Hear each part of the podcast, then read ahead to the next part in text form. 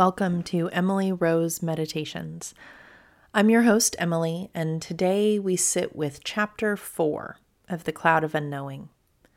So find a comfortable seat, take a deep breath, and make your heart ready to receive these words.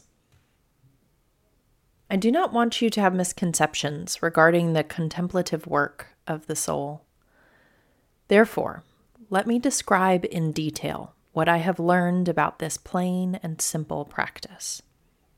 Many think contemplative prayer takes a long time to achieve. On the contrary, results may be instantaneous.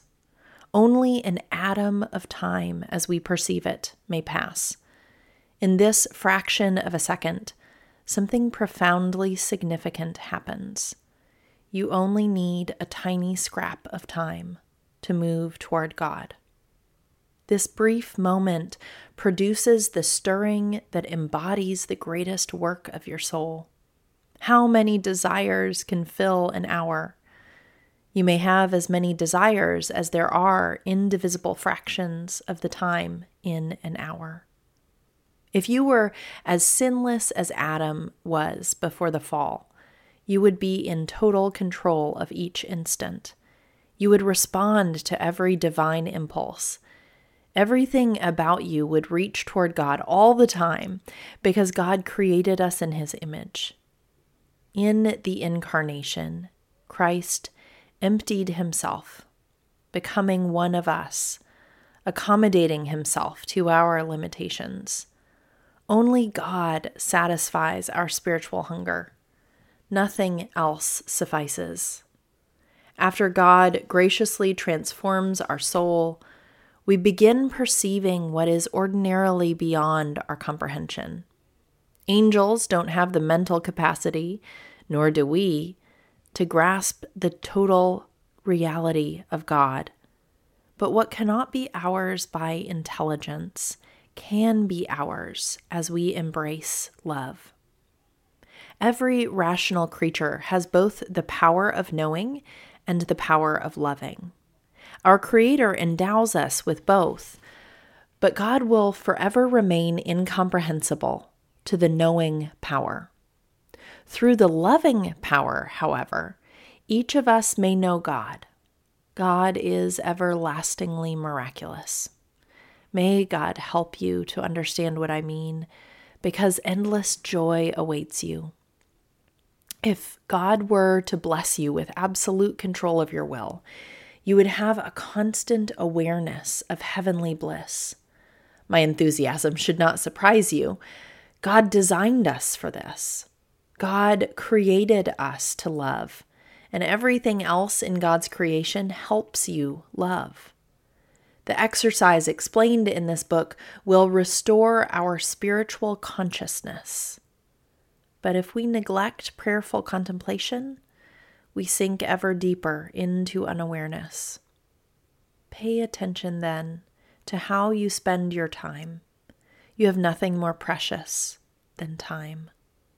In one tiny moment of time, heaven may be gained or lost. God gives us time in sequence, one instant after another, and never simultaneously. We only experience the present moment. God never reverses the orderly progression of time. God does not ask for more than we can handle in one moment. I can almost hear you expressing regret. What can I do? If what you say is true, how can I account for each moment God has already given me? For I am now 24 years old, and I haven't paid any attention to how I used my time. Even if I wanted to, I could not repair any past moment. The past remains as far beyond my reach as the future. Will tomorrow be any different? My own spiritual slowness traps me. For the love of Jesus, help me.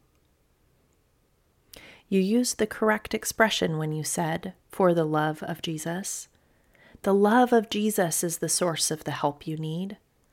Love's power brings everything together. Love Jesus, and everything of His becomes yours. As God made time, so God judges our use of time. Tie yourself to Him with love and faith, knitting your relationship together. This way, you may become part of the larger fellowship of those fastened to God by love. You will have friends among the saints and angels who do not waste any time. Pay attention, and you will discover strength here. Try to understand what I am saying. But I offer one caution you will not arrive at this relationship passively. God demands your personal involvement and dedication. Apply yourself diligently to both prayer and community responsibilities. Notice then how contemplation affects your own soul.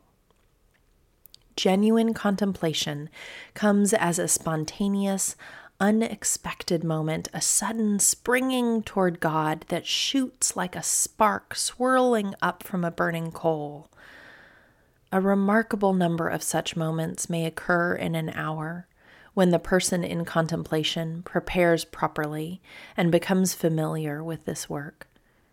Any one of these sparkling moments may take on a unique quality, resulting in a total detachment from the things of this world. On the other hand, earthly responsibilities and intrusions may tear you away from prayer the thoughts of frail humans distract attention. Accept this as a natural experience. Your spiritual life receives no harm because of it. With practice, you may return immediately to profound prayer as another spark springs from the fire. I have briefly summarized this experience of contemplation Clearly, I report something quite different from fantasy, imagination, or subtle reasoning. Daydreaming is not the result of humble, devout love. A proud, speculative, and hyper imaginative mind results in religious pretense.